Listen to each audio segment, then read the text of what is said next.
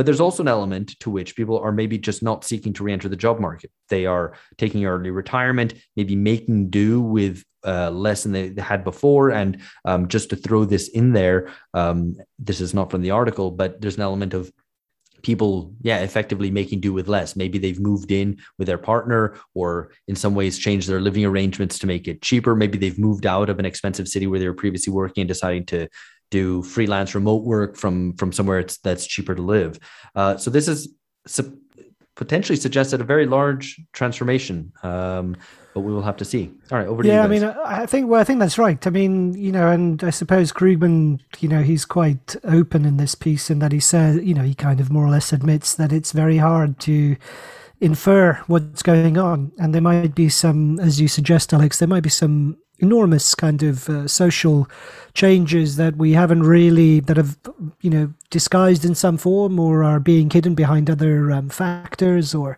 whether like you say people are just um, perhaps kind of opting out of work um, or are finding ways, leaving their jobs, leaving the, wherever they live, and all of this. I mean, so he gestures to this at the end of the piece where he says, you know, the pandemic is the kind of the factor which perhaps explains the great resignation that people are reassessing their lives. Um, and I, you know, I suppose it's possible. The only thing which makes me somewhat skeptical is that, you know, it's not as if, um, I mean, the idea that you didn't know that your life was terrible, you know, that you kind of had a very low wage job and that you had tremendous kind, you know, a poor standard of living and tremendous pressures in meeting all of your outgoings, and that only the lockdown and COVID suddenly made you realize all of this. Mm. It's not as if you know, as if the options are that much better since the lockdown ended, um, or that suddenly you know there's this raft of um, you know glittering new jobs of uh, you know high wage jobs for all these people who are uh, locked in to prior even to lockdown into kind of poorly paying service sector jobs. So all of this makes it more mysterious. It's difficult to work out what's going on. Maybe, you know, maybe a lot of maybe people are trying to go freelance. Maybe people are spending down money that they kind of saved during the lockdown or off the back of furlough schemes. Um, I don't know. You know, like um, it's very. It seems it's very hard to guess, but something. It seems like something is happening that's difficult to infer off the back of what the figures tell yeah. us. Yeah, so just just a couple of points on this. So you know, one maybe one one highbrow, one lowbrow like uh, a connection. So he he starts off by saying all happy economies are alike. Each unhappy economy is unhappy in its own way, which, as I'm sure all our listeners know, is a reference to Anna Karenina or Anna Karenina, depending on how you you're supposed to pronounce it. Um, so yeah, I mean that's a good that's a good a good um, literary start to the piece. But the other thing that I wanted to mention was literally five minutes before we started recording, got a um, got a message from somebody who a friend of mine who I know doesn't listen to the podcast, um, but they can pick pick me up on this if, if they do hear this, but I don't see that happening. Where they said um, they mentioned uh, the Reddit, the, the sorry, the subreddit, I think that's how you talk about it, r slash anti work, um, which is just loads of people giving details of how their job at the moment is really shit and they've just decided to quit. And so there's one um, guy, and you, you assume that this is real. It could it could well be fake. Who is a bartender and got texted by their boss at like three o'clock in the morning, saying, "I need you to come in from 11 a.m. to 10 p.m. today. We have an event scheduled and only one bartender." And then they're like, "No, tomorrow's my day off." And then the boss is like, "You need to be a team player. It isn't all about you. Please come in tomorrow." And over the course of the the um, discussion, the the bosses proved to be quite unreasonable. And then the uh, the bartender says, "No, I've fuck off, I, I quit."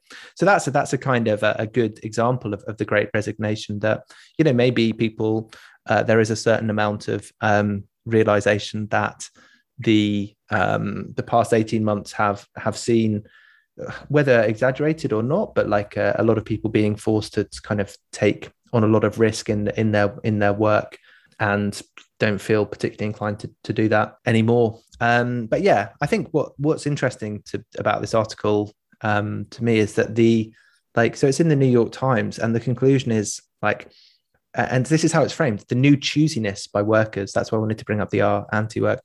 Um, while this new choosiness by workers who feel empowered is making consumers and business owners' lives more difficult, let's be clear: overall, it's a good thing. American workers are insisting on a better deal, and it's in the nation's interest that they get it. So it's kind of it. I think it shows the very low level of kind of organized labor and labor militancy that the NYT can be sort of saying like, you know, good on them, like good good for them. The workers they're getting what they deserve. It's more um, than it's more than that. I mean, the but I, I wonder how long it's going to be before you get to the stage where it's like, nah, they're overreaching. Or well, I mean, Krug, yeah, Krug, Krugman, well, Krugman's long, career right? is is testament to this, right? What do you mean? Well, in that he he himself has gone from moved from a more liberal position uh, to to one which is more uh, more social position. Let's put it that way, or more you know, socialish. Uh, social. What does that mean?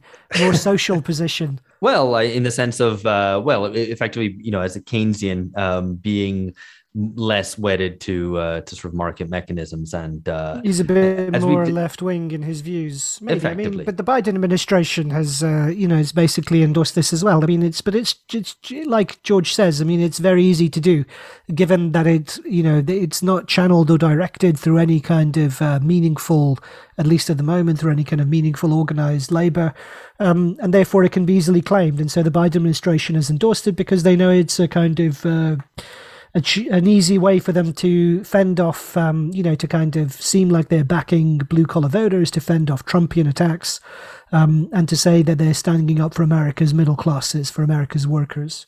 Yeah. So, hey there, you've reached the end of a short excerpt from an episode that's been released only to our patrons. If you'd like to join us and gain access to around two Patreon exclusive episodes a month, please go to patreon.com slash bungacast. We'd love to have you.